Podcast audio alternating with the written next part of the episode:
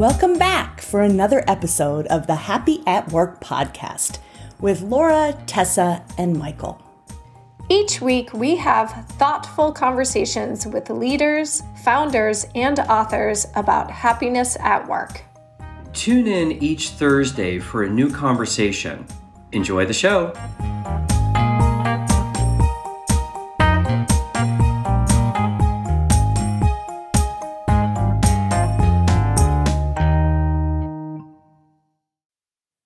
Welcome, everybody, to the Happy at Work podcast. We are so excited today to have Rebecca Taber Staehelin and Connor Diemand-Yauman here joining us from Merit America. Welcome.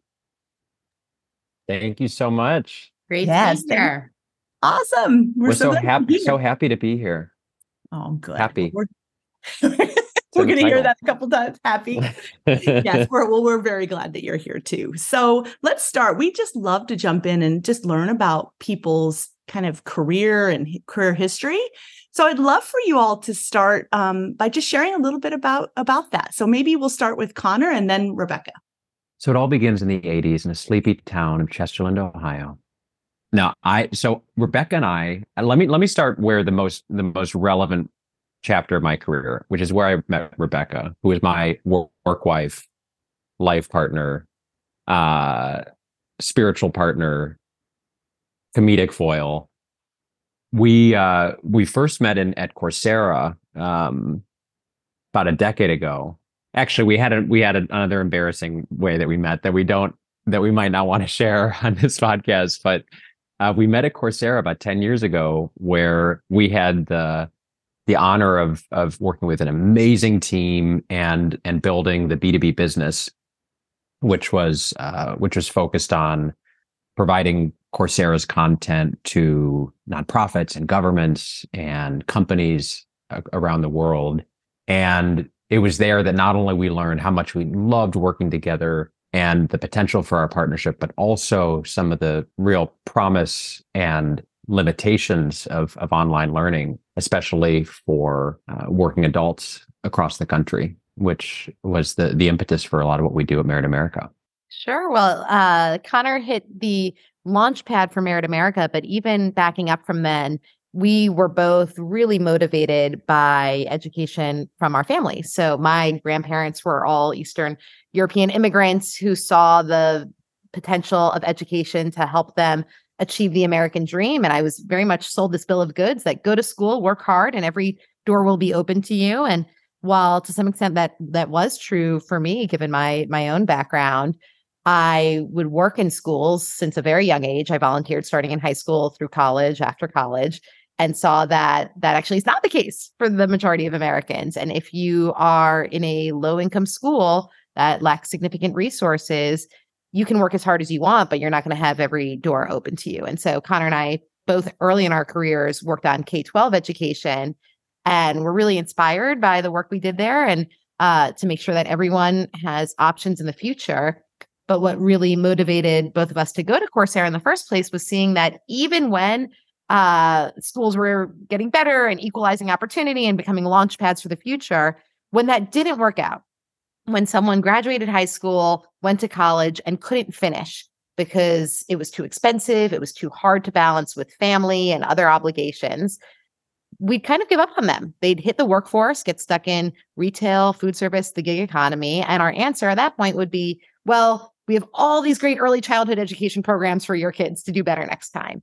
And we didn't want to give up on folks just because they were out of the formal education system. So that drew both of us to work on online education and ultimately Merit America. Very cool. So tell us a little bit about Merit America. How did you I know you you both are the co-founders, co-CEOs if I believe and um you know how you talked a little bit about your experience working together at Coursera and that little bit of background but tell us more about the mission the vision you have for Merit America and you know h- how you work together to bring this mission to life. You know like Rebecca said we really don't have an answer for low wage working adults in this country, despite the fact that there are 53 million people who are stuck in low wage work right now. 53 million folks in the gig economy, in hospitality, in food service, who are working in difficult jobs uh, and working full time, often with multiple dependents, and they're not they're barely making enough, if not not making enough to to feed their family.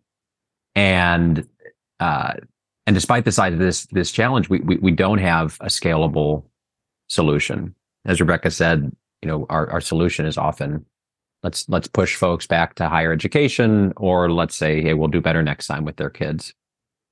And so Merit America is the first scalable pathway to the middle class for these working adults, for for folks who are in low wage work who want to access that next great opportunity, but don't have the time or money to do it because they are stuck in that work.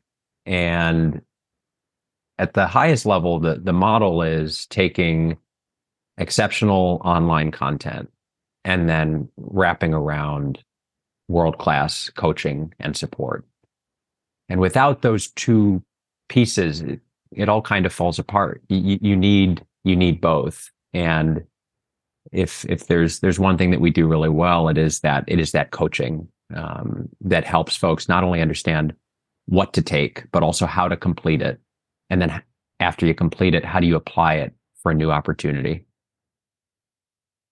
The unifying force for all of our work is driving wage gains into the pockets of our of our learners. And we have the lofty aspiration of being the first nonprofit unicorn, which means we will drive a billion dollars in wage gains into the pockets of hardworking Americans across the country. And we are on track to hit that target after several years next year. So it's a really exciting time for us and our growth, uh, especially now that we are what 200 plus people spread across the country. That's amazing. Eh, can I ask a quick question to Rebecca about the business model for this for Merit America? How does how does this what is your business model and how do you actually make this come to life and make this happen? Well, we are a nonprofit, but we always say nonprofit is a tax status. It is not a business plan. And so while we are very grateful for philanthropic partners who subsidize our model, our goal is to actually get to full operating sustainability. Uh, as of this year, we're covering about 60 cents on every dollar with earned revenue, uh, more than a lot of those VC backed unicorn startups. Uh, and we are on a path to full sustainability in the next two to three years. And so the way that we earn the revenue to cover our costs uh, really comes from two different streams. One is from learners who commit to paying us back and paying it forward once they get a great new job. So if you are stuck in low wage work, you don't have to quit your job or pay a dime up front to go through our programs. But if and when you get a job above a salary threshold, you'll pay a small monthly fee, about $95 a month, uh, for up to five years that you are in uh, that great new job. So it's a way that we we really cover our costs by capitalizing on the success of our graduates that they have moved on to new and better careers, our program completers. Uh, the second way that we earn revenue is from partners who uh, pay Merit America either to hire our graduates or to train their populations up front. So we've got tons of employer hiring partners, and then we've got big partners like Amazon that uh, work with us to help their fulfillment center workers get skills and get training while they're in those jobs for great jobs within or outside of Amazon.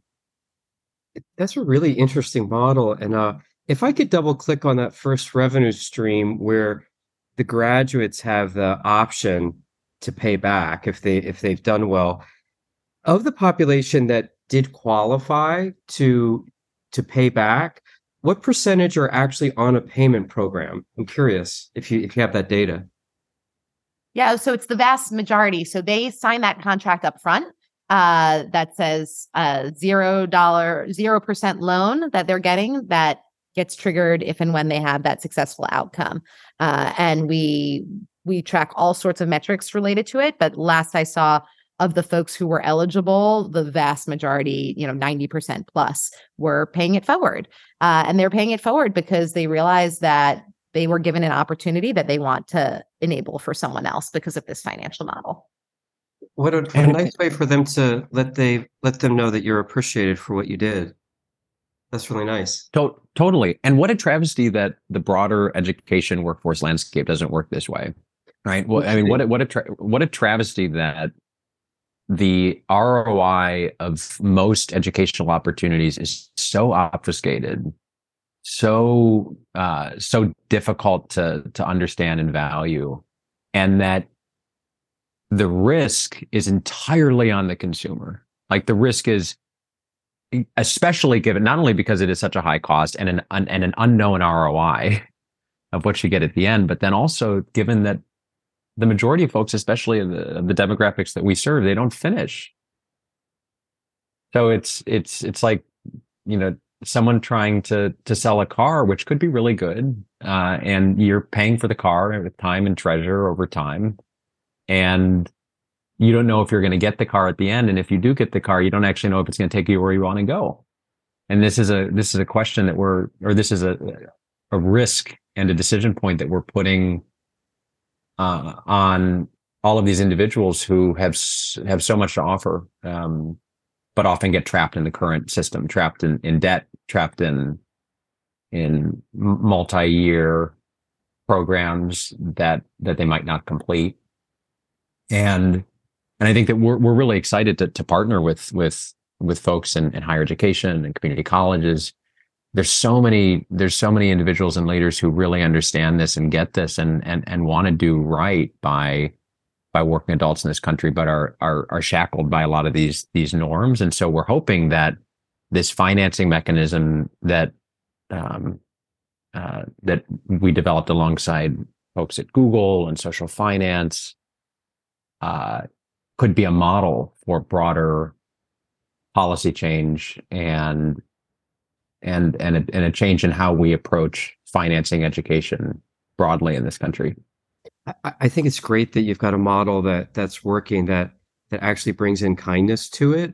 And I wanted to ask about your employees and the people that are working in your organization. What are you doing internally to make sure that that their employee experience is great? Are there any policies that have worked really well that you'd like to share with our listeners? Could we start with uh, Rebecca and then we'll then we'll turn to Connor? Sure. Uh, well, it's funny being in the business of the future of work. We said early on that we wanted to be modeling what it means to be a best in class employer, not just working with employers and telling them what they should do. And so, a few practices that we're we're really proud of. Um, first is very, I mean, we've never had uh, bachelor's degree requirements for any of our hiring. That's if we had a magic wand, the biggest thing we'd like to see in the country today. There's an amazing campaign called Tear the Paper Ceiling campaign that says uh, it says the truth, which is unfortunately uh, over 80% of Latinx Americans and over 70% of Black Americans in the workforce do not have college degrees. So when you require a college degree, for a job that doesn't necessarily need one, you are shutting out uh, diverse, historically marginalized talent. So, from our very beginning, we said uh, we will hire based on skills, not degrees. Can I ask a quick question of you, Rebecca? On just on that point, did have you seen LinkedIn's latest research report on that? There's been a forty percent increase in job descriptions, job uh, not requiring college degrees any longer. Yeah, we are so excited by yeah. that. We, yeah. we like to uh, consider ourselves part of that movement. And we've seen starting a few years ago, a small number of employers raise their hand and start experimenting with that, like IBM and JP Morgan Chase. And now it becoming more and more mainstream. And what we think is going to be most important is one, that this change takes effect everywhere. And two, that it's not a change in name only, where, yeah, the job posting didn't require a degree, but the people hiring really did and they they still sorted folks out. So we've seen the companies where this has really taken hold. Don't just say we're going to remove degree requirements. They actually build new talent pipelines with partners like merit america to get high quality diverse talent without degrees in the door and they set actual targets for folks who are hired who don't have degrees. Um, OneTen is an example of an amazing nonprofit coalition that's driving that work too and opportunity at work. So we're we're really excited by that movement and we probably think we're in, you know, the second inning of what will hopefully be a really game changing uh, movement. Wow, you landed the sports metaphor. I, I know. I don't think I did because I said second normal- inning of game changing. It should be second game inning. change, but you got game in it and second inning, which was just I thought so so you call it a home done. run. It's it's terrifying when we do that because we don't. I mean, we we you know I like to play sports. We don't we don't know sports, so anytime we're doing the sports metaphor, it's like I'm I'm on the edge of my seat because we I don't know if she'll be able to pull it off, and I can't plus one it. So way to stick the landing back. Oh. Ah, there's another one. Stick the landing. Nice, nice. So Perfect. Happy I didn't drop the ball. it's a perfect segue to to my next question. Um, really thinking about the culture at Merit America. So I think some of the things that you were already sharing with us, Rebecca, sort of get into start to get into what you probably fundamentally value. But I'm curious about the culture you're trying to build with your own employees. And I would love for you to touch a bit on humor because I have a feeling that is part of what happens in the day-to-day work at Merit America. Is some pretty fun, some pretty fun interactions. Sure, happy to. And Connor, I, I buried the lead on the four day work week. We got to we got to talk about the four day work week on a podcast about happy at work. Oh, absolutely. We can come back to that, but only if we loop back to it via sports metaphor. Um, so our it's such a good question, Laura. I think our our culture, I mean, it starts with the values. And I I'm Rebecca and I are so proud of our values and how they show up at our organization. And you hear a lot about values and mission and vision at, at different startups and organizations. And I think for many organizations, there's something that sit on a poster on the wall and collect dust. But one of the reasons Merit America is such a special place to work is because people actually live and breathe these values because we hire for these values. We evaluate performance and we have discussions, feedback discussions on these values. And and that has been such a clarifying, unifying force for our, for for our culture, um, because culture is. Uh, it, I think it's difficult to know exactly what people mean when they're talking about culture. It, it's kind of an opaque thing. It's something that you. It's something that you feel. It's something that's like in the fabric of a place.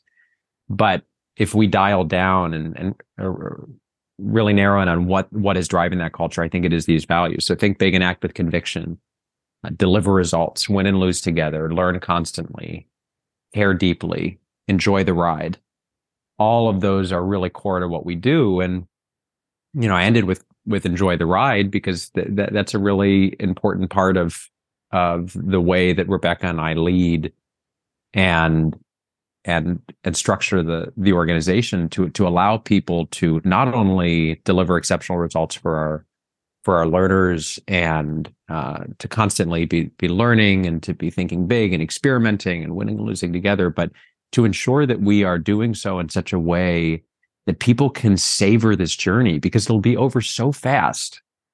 And before we know it, the exceptional teammates that we are working with, we're all going to be reading about Merit America in a book looking back and like, oh my gosh, how did this organization drive 100 billion in wage gains? And what was the story of how these employees did it? And we're living that reality right now. We have the honor of, of being in this moment right now. And, and it just goes by so, so quickly. And I think that that posture also allows us as leaders to come to this work with such a sense of gratitude and, and trying to return to presence as much as we can recognizing that like raising a kid, Becca has this amazing kid, one of the most beautiful kids I've ever seen or played with or been with. And even me as Uncle Connor watching watching Jacob grow up, it's just it's going so fast. And if you have a similar posture towards an organization, recognizing that you know even the speed bumps even the really difficult moments and the fires are all something that's part of the journey and something that can be be cherished and again grounded in a sense of mindfulness and presence i think it's our great hope that that trickles down to the rest of the organization and can create ultimately a more sustainable enjoyable productive journey for employees at Merit America Wow. That's so impressive, Connor. I love the way you said that. Rebecca, would, would you share with us also about the four day work week um, that you all provide? So back in the Coursera days, Connor and I, before we even knew that we were going to be starting an organization together, we talked a lot about what do we think will change in the future of work and how can companies get ahead of it. And obviously, first and foremost, let's get rid of degree requirements. Let's make sure we have equitable practices at every stage of an organization's life cycle, um, that we're centering diversity, equity, and inclusion. Um, th- that's our, our top line. But under that top line, we think a lot of what Connor shared about how we work and is how we spend our days, is how we live our lives. How can we continue to push the envelope there and create structures for people to live fuller lives, both at work and not at work? And so, over 10 years ago, we started talking about a four day work week. And when some really promising research came out of New Zealand about the impact it was having and uh, no decreases to productivity, but increases in employee well being, we we took the plunge. And so we started a pilot over a year and a half ago, almost close to two years ago. We started with a six month pilot of a four day work week, and the results were so tremendous that we moved to a uh, full fledged rollout of that. So that means we treat Friday like a Saturday or Sunday. It doesn't mean you absolutely can't work. It means you should be able to get your work done Monday to Thursday. Uh, and Friday is that flex day. So don't email or call or text or Slack your teammates unless you would do it on a Saturday or Sunday and use that time however you see fit. If you want to catch up on the week before and get ahead and do a little work, that's fine, but there's no expectation that you are online. And, you know, personally, as a mother, as Connor mentioned, I found it the most effective way to really achieve sustainable work life harmony uh, by putting work in a bit of a smaller box than we usually put it in.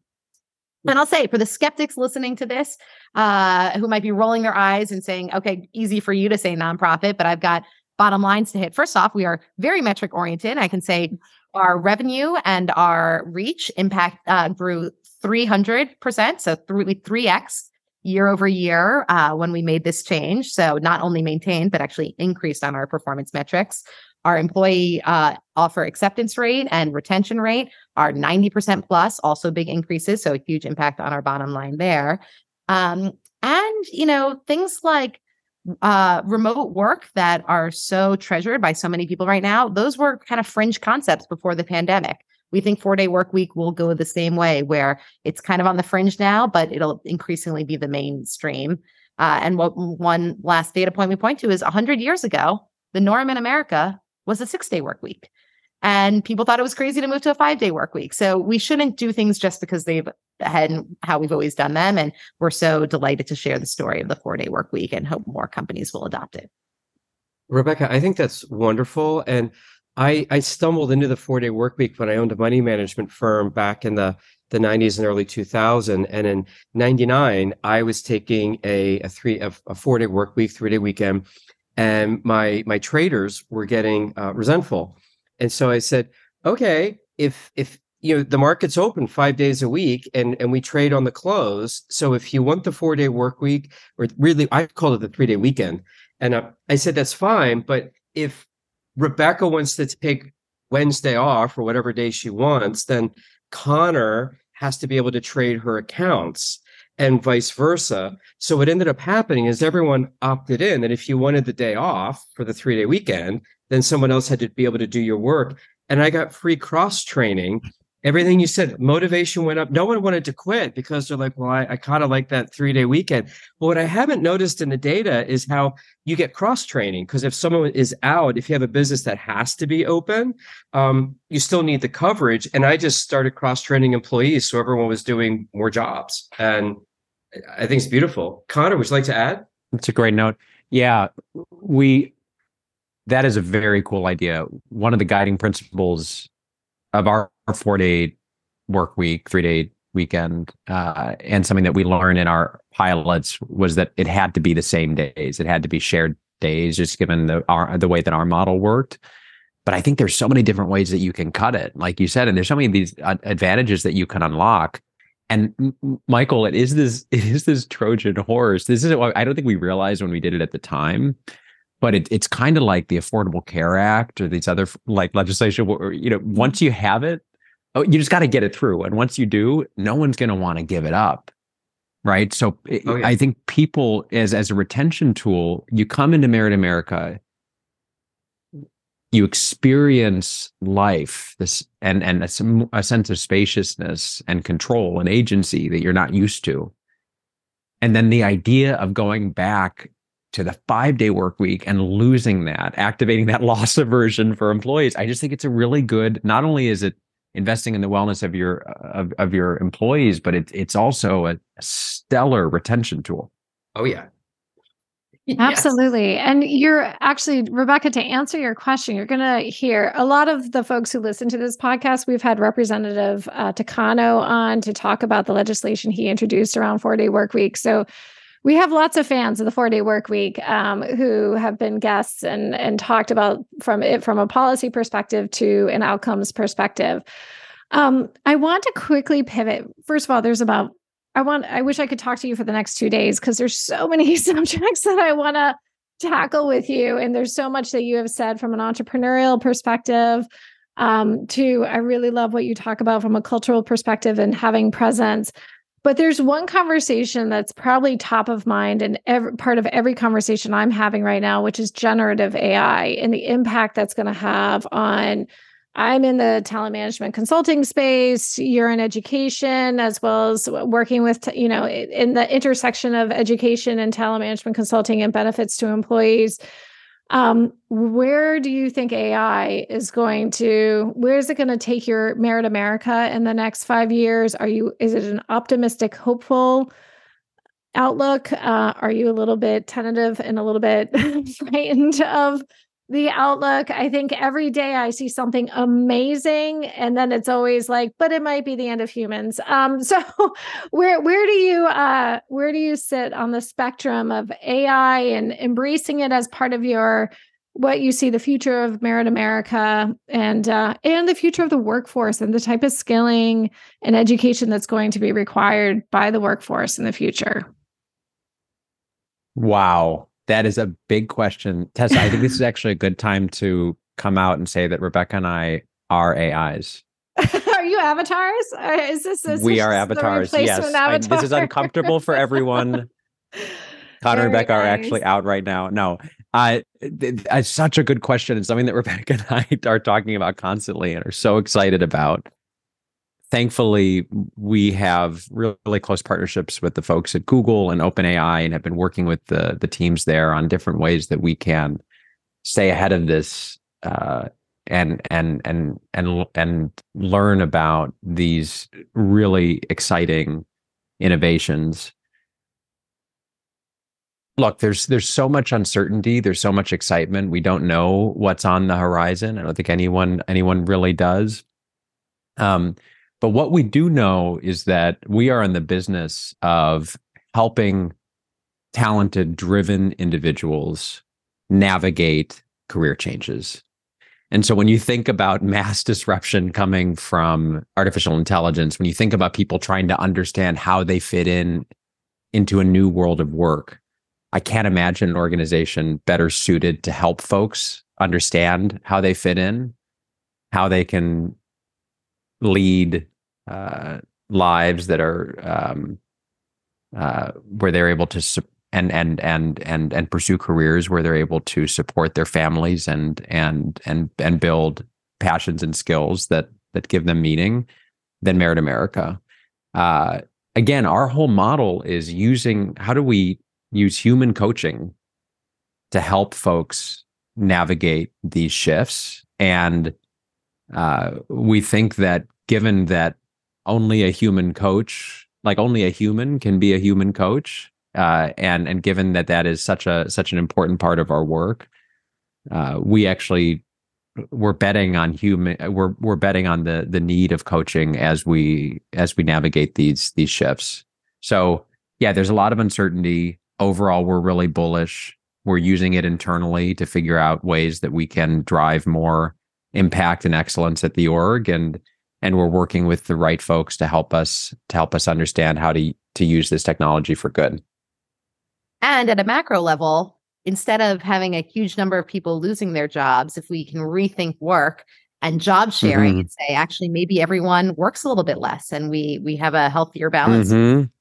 work and and everything else in life. So yes, it's a, it's a huge tailwind to us at Merit America and we are fundamentally optimistic uh, while wanting to make sure the right guardrails are there. That's I, real quick before, and I know Michael, you're going to ask a question. I just uh, wanted for clarification: Are you centrally in North America, or are you global as a as a company?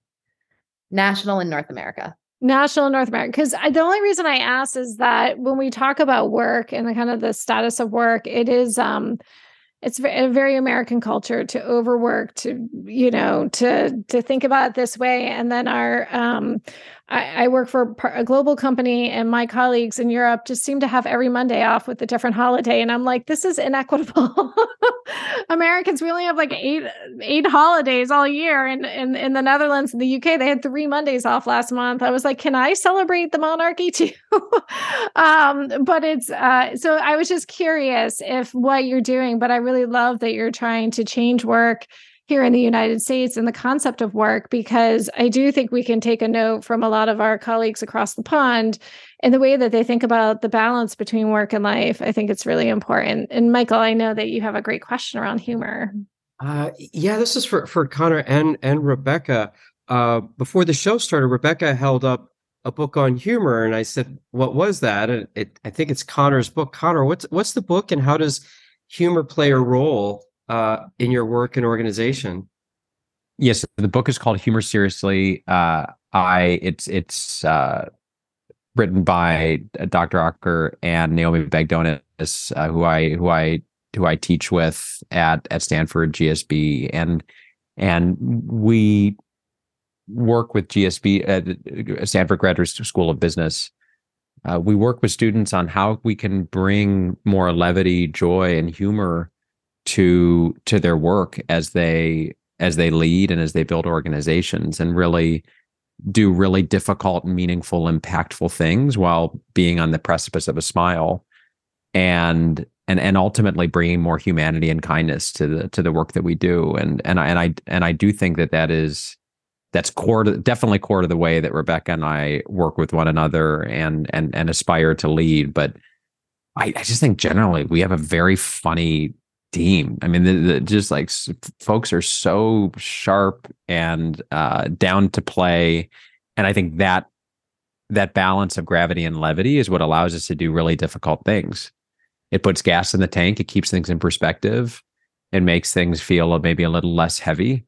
And we don't always do it well. You know, I think there are um, we can always do things better, but it's it's one of the reasons why I just I love I love going to work every day. Mm-hmm. Wow. Rebecca, did you want to add to that? I think just a, an example to bring this to life and fast forward three years to March 15th or so, 2020, very scary times, uh, unclear for everyone's health and safety and the impact it would have on Merit America. At that time, we were running programs that had an in person component uh, and trying to decide, you know, do we cancel it indefinitely? How does this work? And we got the whole team together on a Zoom all hands. And Connor kicked us off with some, you know, somber remarks about the times we were living in, and we're going to share more about our plans. And he passes it over to me. But when he does so, he left his screen share on. Uh, and the whole team is like gasping with trepidation. Like, does he know he's still sharing his screen as he opens up Google and types in inspiring things CEOs say during hard times? It was just this great moment of realizing that no one had the answers. We were all scared and nervous, and yet there was still humor to be found, even in those dark moments. Thank well, you so much for being on the show. Laura's going to close us out. Yes. So love to have you back. Yes, Rebecca and Connor, thank you so much. This has been such a joy to meet you both and to hear about just the amazing things you're doing at Merit America. Just I just loved it. And to Michael's point, we would love to keep talking with you because it just feels like you're doing such important work and really progressive in the way that you think about it. And that's what we're all about. So thank you so much uh, for your time today. Thank you. So much fun. Appreciate you all.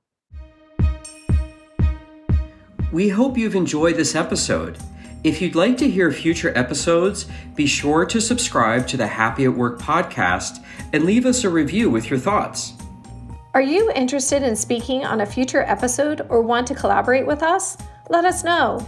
You can send us an email at admin at happyatworkpodcast.com.